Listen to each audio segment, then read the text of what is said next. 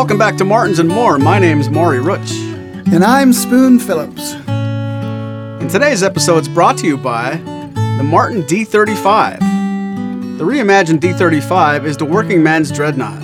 Revamped in 2018, a distinctive three piece back and antique white binding around the fingerboard set it apart.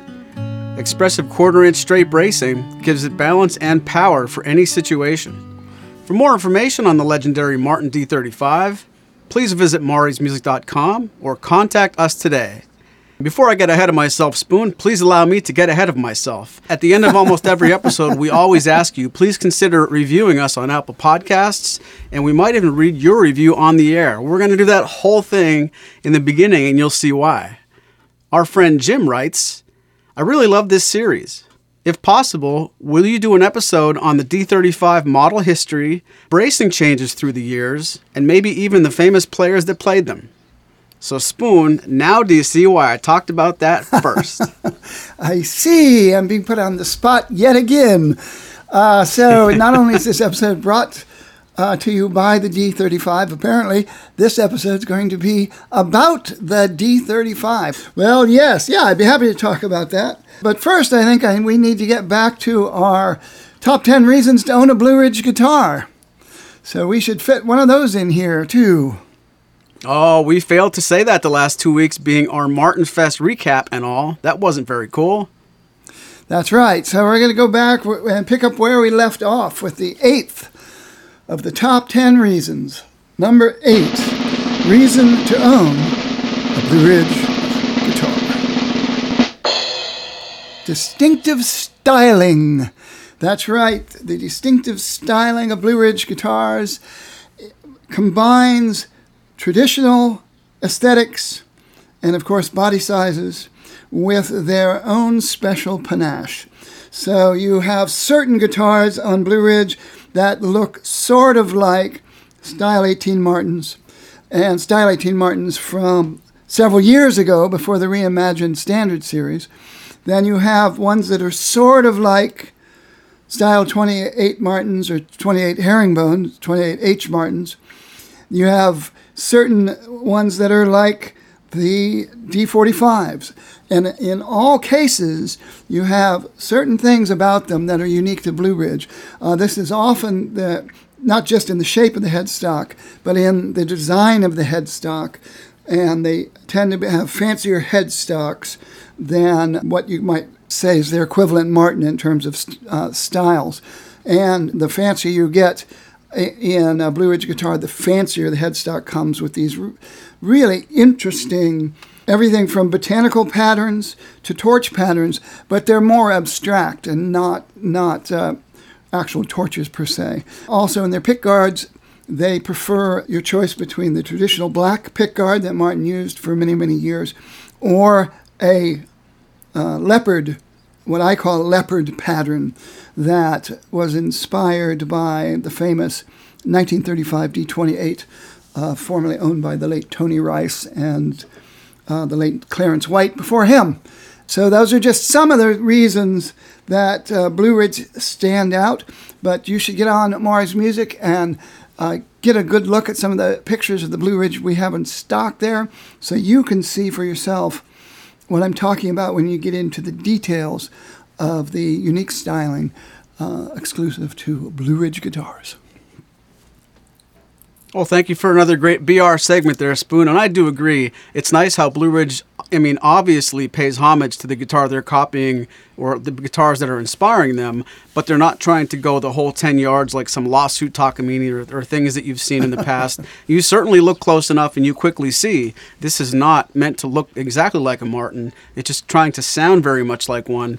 And not to take into consideration that the fact that they feel a little bit different too. But if you do look closely, uh, as they say, the devil's in the details. And when you look at something like a BR 160 or a BR 260, your first instinct might be to think it's an old Martin. But like you said, the inlays, especially the floral headstocks on certain models, it's a dead giveaway for sure. But we're very proud to carry the Blue Ridge line. And we, of course, do invite you to check out maurysmusic.com when you can. And you're always welcome to contact us if you want some more information. Uh, one of the guitars they never did try to copy, for what it's worth, is the D35. And again, we want to thank our friend Jim for the nice comment. The D35 while in my opinion it's not as legendary as the D18, the D28, maybe not even as much as the HD28, if there was a top four or a, a Mount Rushmore for Martin guitars, and you talked about the 18, the 28, and the HD28, would we be wrong to try to lump in the D35 in that category? No, not at all. I think you'll definitely find uh, people out there who are big fans of the D35 and other guitars that were inspired by the D35 that Martin has produced over the years. And uh, I think there's uh, uh you know a lot of argument for it uh, definitely be belonging up there in the same pantheon with the D28 and the D45 and the D18.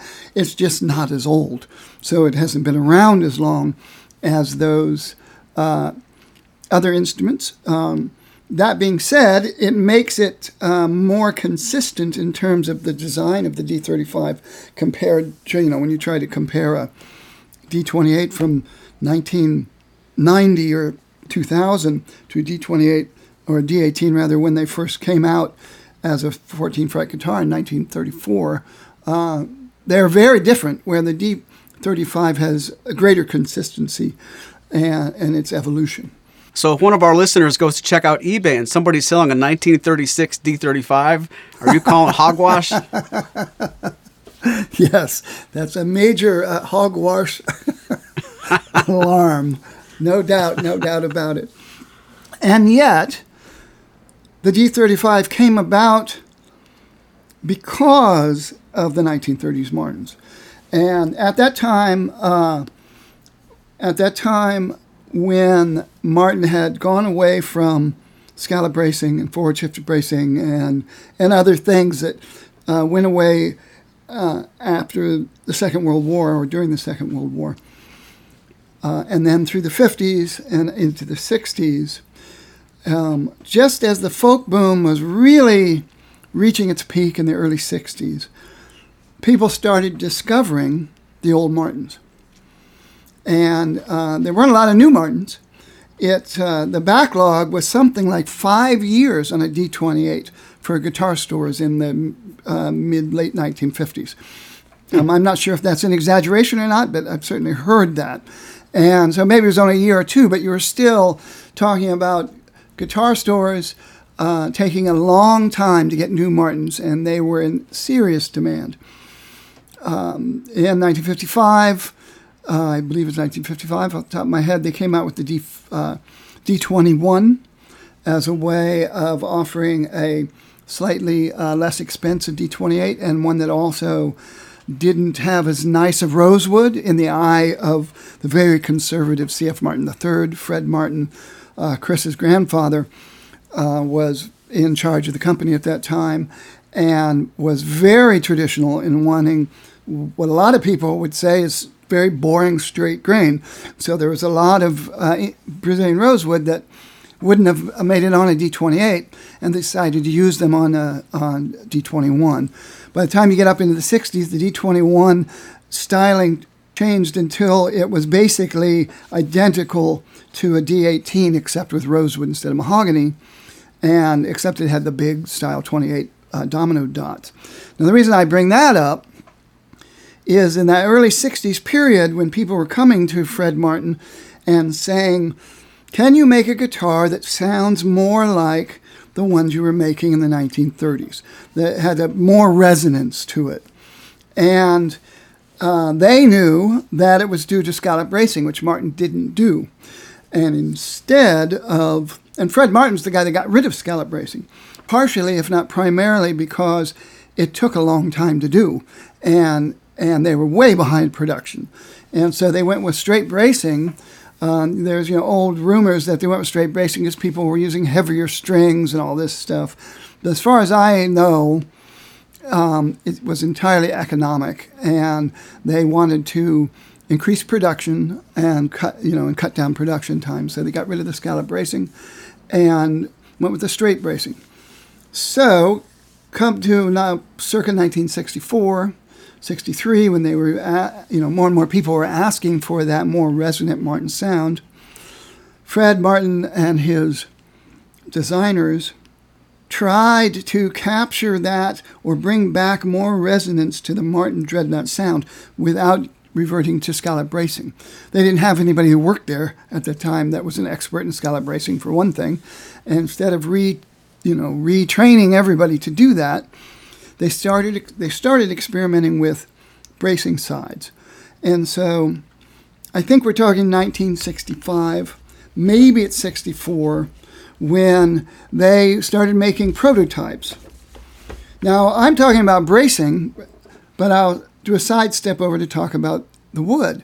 Most people, when they think of a D35, they think of the three piece back.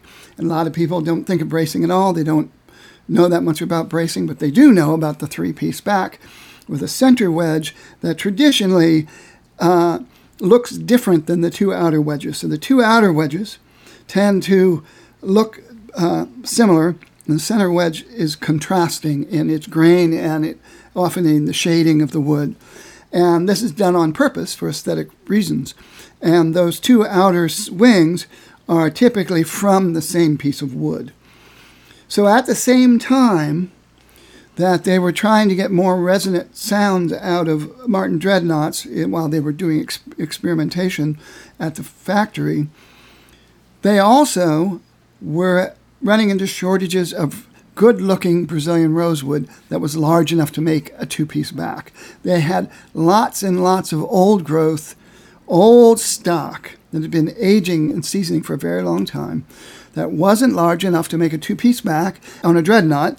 And they didn't get the kind of orders for triple O's and the uh, new uh, 12 fret double O size that they were using for the 0021s have you know those little slope shoulder double O's, and so they had all this excess rosewood that was really good looking rosewood. So that's where they came up with the idea of making a three piece back, was to use really nice looking rosewood that just simply couldn't be used to make a two piece back. So as they were experimenting with the three piece backs, they were also experimenting with different bracing sizes. Now I know that they made that the very first R&D model was called the X35. And for those of you who are familiar with Martin uh, style names, typically, if there was a one at the front of the style name, a teen, as it were, it would be made with mahogany. This, by the time you get into post First World War, if it had a one in front of it, 16, 16 17, 18, it had, and actually I don't think there were 16s at that time, 17 or 18 it was made with mahogany or something else other than rosewood. There are odd models made in the Depression era with birch or whatever, but they, the, when you got into the two, that meant rosewood, and the different levels of 21, 28 had more to do with trim and the quality of the wood in terms of the aesthetics. When you got into the fours, then you got into pearl inlay. So now they're talking about looking at using really good rosewood, even though they had used three piece backs. They were going to make something that was in between style 28 and style, uh, the styles, the 40s styles that they had been using with pearl up until the uh, advent of the Second World War. And so, in other words, this was going to be considered a premium model, and they were going to give it a bound fingerboard. And so, Style 28s and Style 21s did not have a bound fingerboard. Only those Pearly Martins did. Martin was not going to go back to the pearl inlay. They were going to deal with it in terms of wood only, but they were still going to dress up this new model. And they decided to call it a 35. And so the X35 was the first prototype they were worried about um, the three piece back holding up under thinner bracing. So they made, I think, six more prototypes. Um, they were, ended up being called the D35A, D35B, and D35C.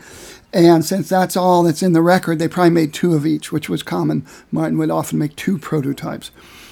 In the ledgers, they talk about these guitars as being made with double O bracing and triple O bracing.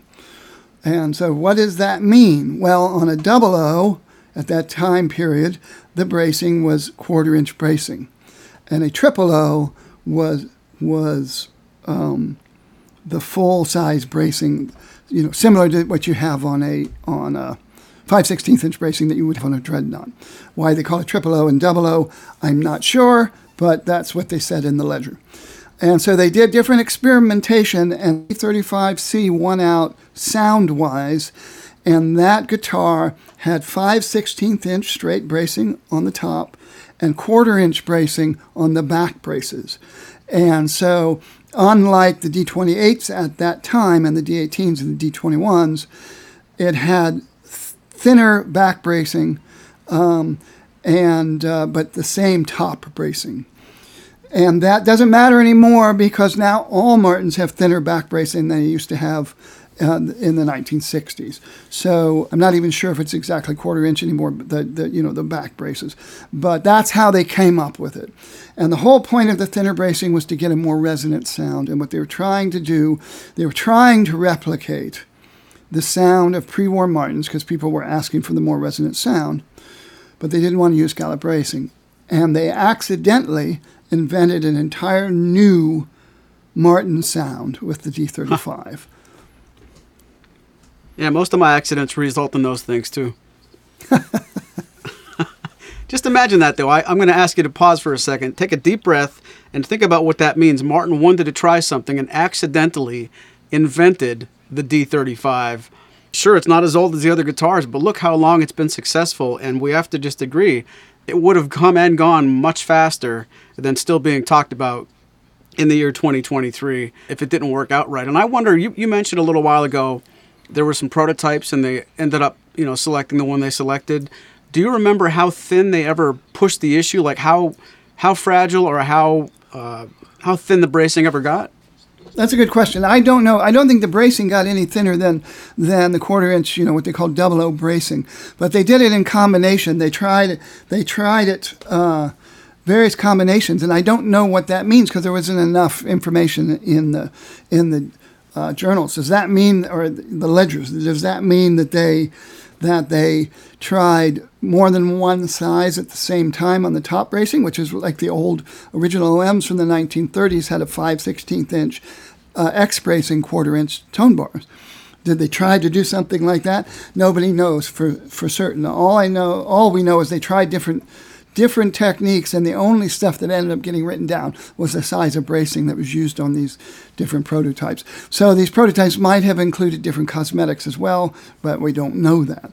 So we do know that the D35C prototypes went into production as the D35 in 1965. Or is it 1966? Hold on a second. I'm going to say they went into production in 65, but they were in the catalog in 66 and that's again off top of my head. But 1966 is the first Martin catalog, so there's there may be D35s that are stamped uh, 1965. Um, 1966 is the last year. Um, well, 1965 is definitely the last year for for hide glue, and um, I think in 1966 there may have been transitional period um, before they went with the modern white glues, or um, but also it was the transition from the tortoise pickguard to the black pickguard. So 1966 was the year that they went to the black pickguard on the 18, 21, and 28s, as well as the 35s. But there's probably some early D35s with the tortoise guard, and there might even be some early D35s with hide glue. I don't really know for certain when hide glue went away in that 65 66 period. Um, and so they, the first year, they uh, came out in 66 into the stores. 67, they introduced the D35S, the 12 fret version. Now, S in those days meant uh, did not mean slotted headstock, it meant standard body size, which refers to the old pre 1934 12 fret dreadnought body size. And uh, they didn't use the S to mean that until the 60s folk boom with the D28S. So if you see S's on any stamps prior to uh, and up and including not up until 1959, you still see S's on stamps that means special order, which was the closest thing to a custom uh, order they had in those days. So, um, but when you see a 12 fret with D28S or D35S or D18S, it means the standard body shape. Uh, and they only made one of those in that very first year. And then um, when it comes to D35, I know they made a few hundred in the first year, and then they jumped to like over 900 in the second year. And again, I, I probably should have looked this up. I don't know if we're talking 66, 67 or 65, 66, but I'm guessing 66, 66 67 is when they uh, ramped up the production. And then the following year, they were making it over a thousand D28s. Okay, the cat's walking across the thing, so hold on a second. We'll be right back after we pause for station identification. okay, we just took a quick pause. I wanted to look it up. So we're actually talking 65. It was the first year of the D35. 66 is when they ramped up into over 900. Uh, that was the uh, year they made the first uh, D35S. The following year, they made more of those. The D35S, the 12 version, version lasted all the way up into the early 90s, probably 1994, and then they and you know they may have made them sporadically after that, but the real run uh, went from 66 to 94. While the D35, you talked about them sticking around. It quickly became offered as the premium Martin. So there was the D28, but the D35 had the bound fingerboard and uh, and had the three piece back and had the new bracing. So they had a uh, a different tone, and so they quickly uh, they quickly started selling uh, to celebrities because this was the latest Martin model, and this came out um, right when rock and roll was really coming into its own. And so uh, by 1970, the D35 was the Martin that people wanted. And, uh, and again, I'm talking rock and roll and the major pop stars, the Judy Collins, uh, David Gilmour for, you know, Pink Floyd bought one. That became his main acoustic on the Pink Floyd albums from um, pr- probably Dark Side of the Moon on. He may have had it even before then. Um, where the Beatles ended up with D28s, a lot of people were buying D35s. And it became, uh, you know, very common to see D35s from like 1970 on in the hands of, of you know, big stars. And it certainly was promoted that way as it was, there were no D45s until 68 and so when it first came out, this was the uh, the premium Martin, and it had you know by and large really nice old growth Brazilian rosewood as part of its three piece back. And then, um, and they, in those days, those they had what we now call the full thickness neck, and since they were all hand carved and hand shaped, even though they had little brass or little plate templates, they would check, you know, the third fret and the tenth fret to make sure it was in spec. They're still being shaped by hand, so the neck shapes are all over the place. Some of them have have much more noticeable sort of V feeling shapes to them than others, but they're all they all tend to be a, a bit of a handful if you're not used to 1960s Martins. Still two and one eighth string spacing and a one eleven sixteenth inch uh, nut width, um, but that uh, and and white binding. You know now they have antique binding, and we'll get into the new the new ones later on. Well, the antique binding is meant to look like a Martin that's been around since the 1960s that has lost some of that bright, bright white, uh, you know, sh- shimmering argent white sheen that they had uh, when they were brand new. And so in those days, they would be very bright white and bright white dots. Um, again, early model, early examples. Uh, from 65 would have the tortoiseshell pickguard. Later examples would have a black pickguard. Uh, like everything else, they lost the Brazilian rosewood in 1969. Um, there's been reports of people that think their center wedge is Brazilian and so forth, and I'm not going to say that's not true. I've never seen any guitar like that, but it's possible that some D35 backs might have carried some Brazilian over past the official line, but I've never seen one. Uh, just give you an idea of how much Martin thought of this model, and particularly uh, Fred Martin, when the first big anniversary model came out around that time, which I, I'm pretty sure is the 175th. No, the 125th. I don't remember, but the first big time they did an anniversary model, the model they chose to to uh, use was the D35. Wow. Yeah, so we're you know so so I guess that's 1974, um, and that's what they chose. You know, as that the what they considered their you know their showcase model was the D35, and so those anniversary models are are D35s with whatever else they have with them that makes them you know special. But um, so so they've always gone on uh, to popularity with big strummers. Uh, I think because of that unique bottom end that they have. Some people claim they're bassier. I think of it as different more than more necessarily, but it definitely to me sounds like you get more of a acoustic bass player throb to that bottom end. And I believe to my ear the trebles sound different too. The treble sound trebles sound very precise. They sound thinner than a D28 and I'm I'm not saying that in a bad way. Thin can sound, you know, something sounds thin. I don't mean it that way. I mean like they're super focused, and that makes them uh, very clear. And how much of that is because the lower bottom end is thicker and woofier or fuller, and it's a audible illusion, if you will, to my ear, or if they really are, uh, you know, if they really report differently than a 28, but it sounds that way to my ear.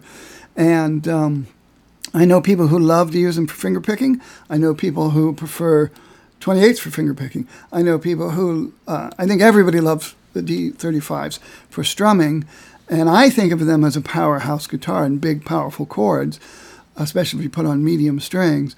But our friend Mike Buono um, well, his is an HD35, but there we haven't even got into the HD35s. But I know other people who have D35s. Tony Phillips, uh, he'll strum and fingerpick, but he loves D35s and, and has had multiple ones and has multiple ones from different eras and in different configurations. And he's a big fan of the D35 straight brace sound.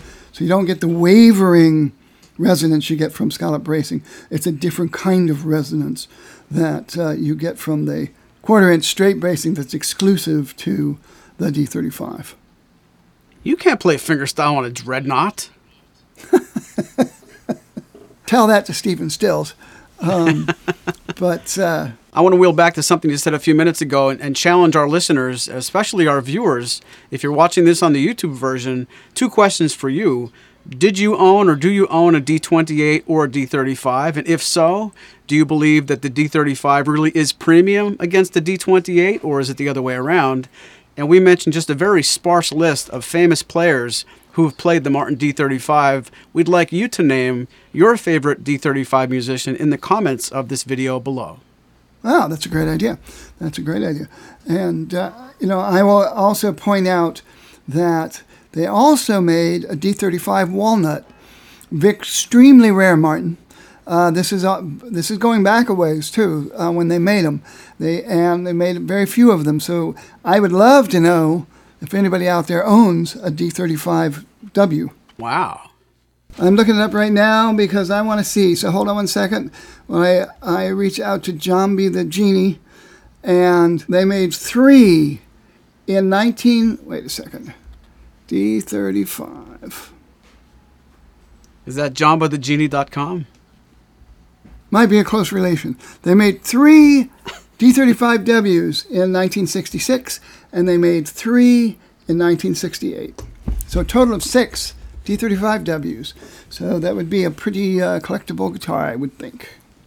And could I ask you a question that's on my mind, so it might be on someone else's mind? Certainly. You talked about all these D35s and how they changed from their inception into the late 60s. Are they all Sitka tops? That's a good question. Um, I would say they're Sitka tops by default. There's definitely a period of time in the 19 early 1990s uh, where Martin was arbitrarily putting Engelmann spruce on what we would call today standard series guitars. And I know they're on the HD28.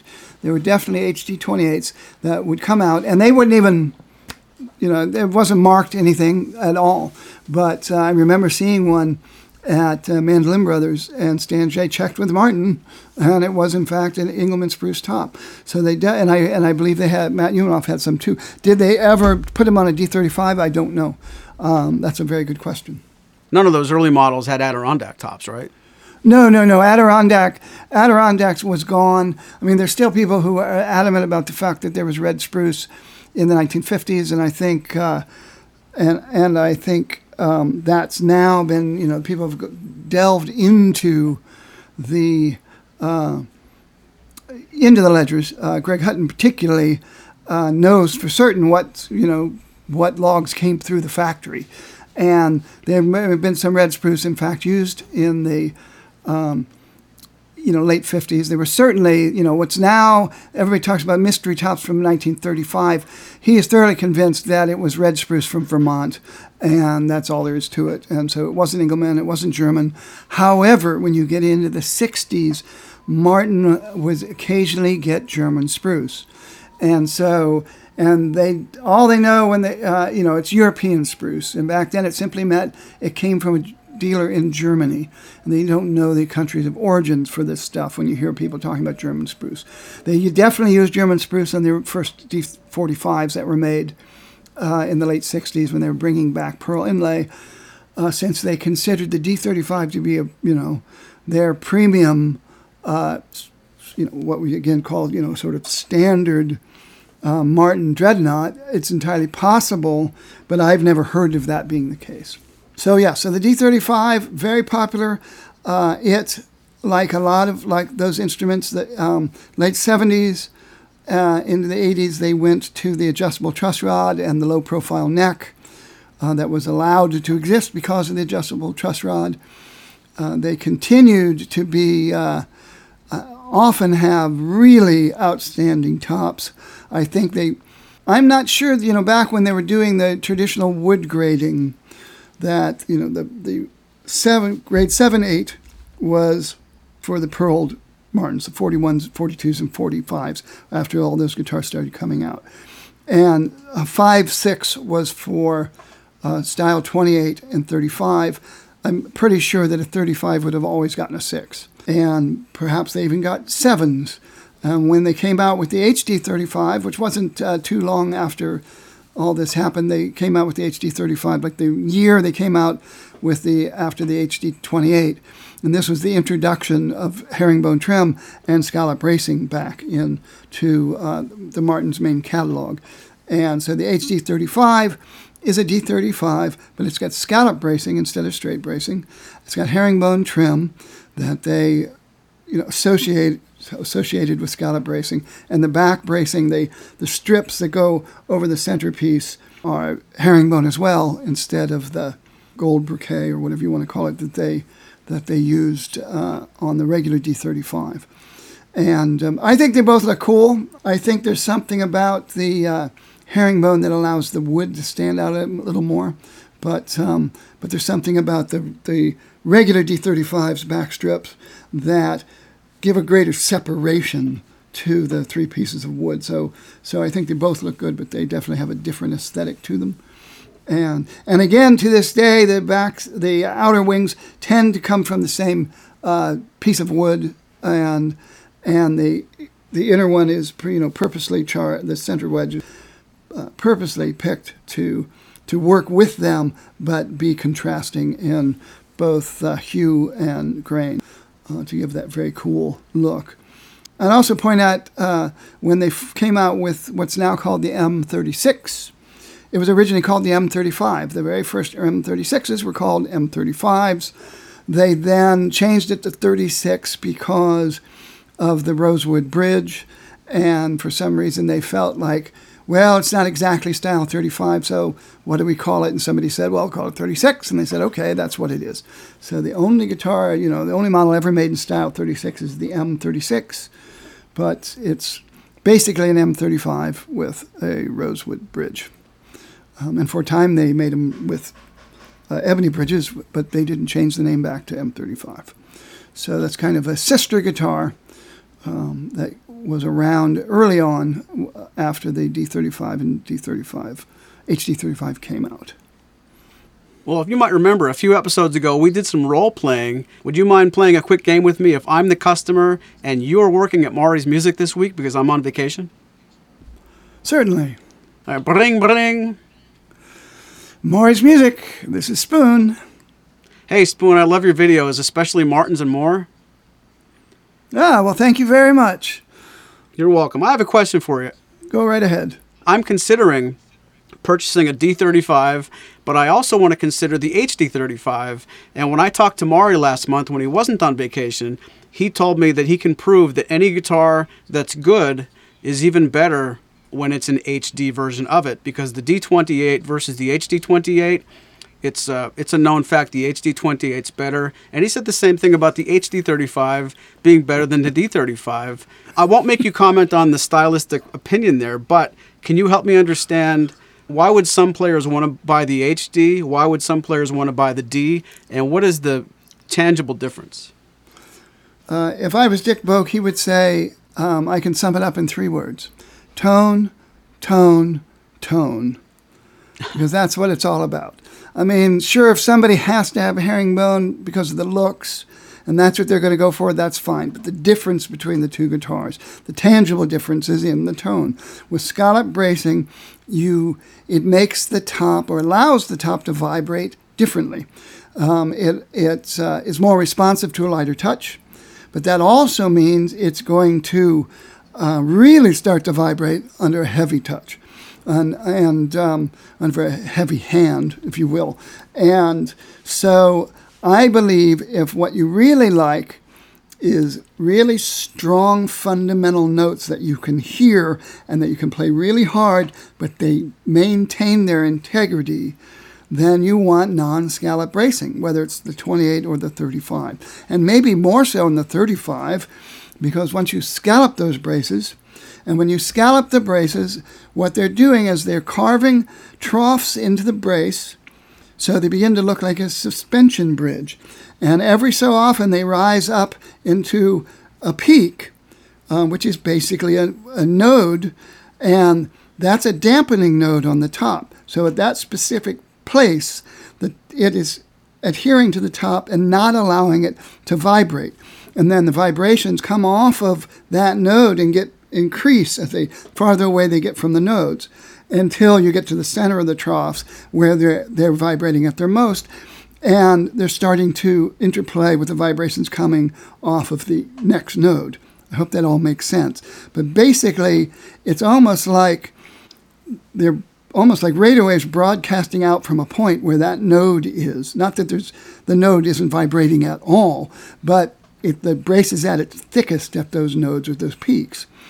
And so the vibration you get from scallop bracing, from the thinner bracing, everything just is radiating, to mix metaphors, radiating uh, sound producing energy. And that makes the top overdrive easier. So you get a tremendous roar out of the scalloped quarter inch bracing when you play them really hard. But they lose what you can say is the fundamental integrity because they're getting overdriven, just like just the way like Keith Richards likes to overdrive an amp. And so that can be an appealing sound to some people. Some people love the lushness of it. Um, and when you pull back, you get a more echoey resonance from the scallop bracing that some people love. It can be very seductive. But again, if you're mainly about wanting clear fundamental notes, whether you're recording, playing with other people, um, then you may want to seriously consider the non scalloped sound because those notes stand out and you still get the round, really round, bulbous bottom end, but that bottom end has a definite end to it, where the scallop braced version kind of rumbles its way out into infinity. So it's a, you know, it's very much a personal choice. If money is all that matters, you're going to be happy with an HD35 uh, or a D35. If you can't afford the HD35, you'll be happy with a D35. But you really should listen to as many of them as possible and listen to them from outside. Have somebody else play them. Listen to as many videos as possible. Uh, go back and forth in the uh, the videos on Maury's music and listen to the two and let your own ear start to pay attention to what's there with this one, what's there with this one, what's missing from that one, what's missing from that one. Is, is there too much of this and not enough of that to make up your mind? And good luck, because when I play them back and forth, it's really easy for me to really like the non-scallop brace sound and that clarity and the punch and the definition, the the real crystalline definition all the way up into the highest harmonics. But going over to the rumbly side of the scallop bracing, that's also very seductive, has a lot of wow factor to it for me. Well, thank you so much for thoroughly answering my question. Do you have any number of questions for me? I don't, but I'll just pause uh, for a moment just to say when it comes to your que- when it comes to asking you uh, questions as a customer, um, uh, there could be a long litany of them, so we don't want to go over time.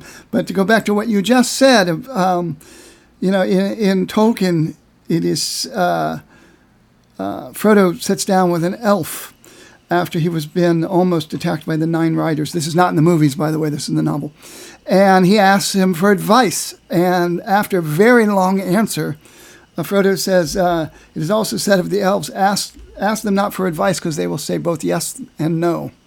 And uh, I'm that way with scallop bracing. If you're going to ask me, you know, do I prefer scallop? Buy, should I buy a guitar with scallop bracing or not? I'm going to give you both yes and no for those reasons.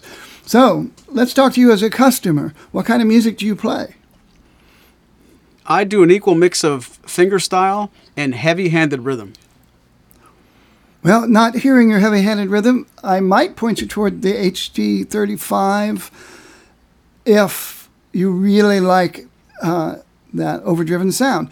But I would probably actually tell you to check out the D35 because uh, you can play those things as hard as you want, uh, and they're going to re- retain those strong, clear fundamental notes. Um, but if you mainly do finger picking, you might want to go with the HD35 because it responds better with lighter with a lighter touch. So you're going to get more volume with less attack and more projection with less attack from the scallop brace and getting the top moving sooner.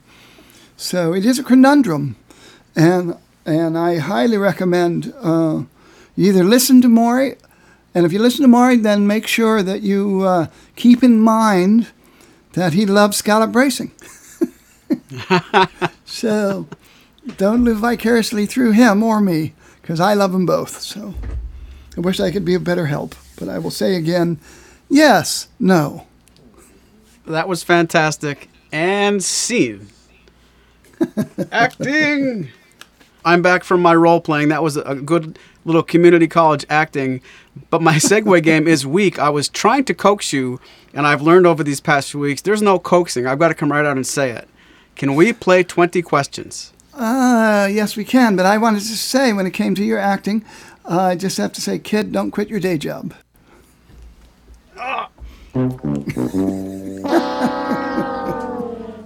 I just have to say, who would quit this day job? Yeah, no kidding. Um, so, 20 questions. So, here we have 20 questions in this D35 podcast. This time, I get to ask Maury 20 questions to figure out the guitar that he's thinking of. A Martin guitar, since we're no longer at Martin Fest, it's got to be a guitar that's currently available for sale today, in, still in production by CF Martin and Company. And of those 20 questions, three of them are allowed to be a guess at what model it might be. Okay, I am ready. 20 questions on the clock. Go. But I will begin with my normal first question Is this guitar a dreadnought? No. Okay. Is this guitar made in Nazareth, Pennsylvania? Yes. Okay. Does this guitar have a long scale neck? No. Okay. Great question. Is this guitar in the Modern Deluxe series? Yes. Wow. Four. Does this guitar have pearl inlay on its top? No. That's five questions.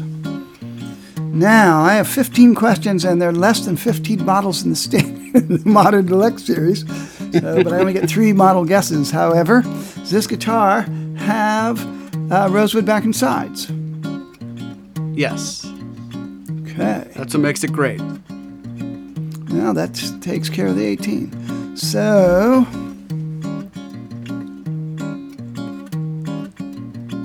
Does this guitar have a 14 fret neck?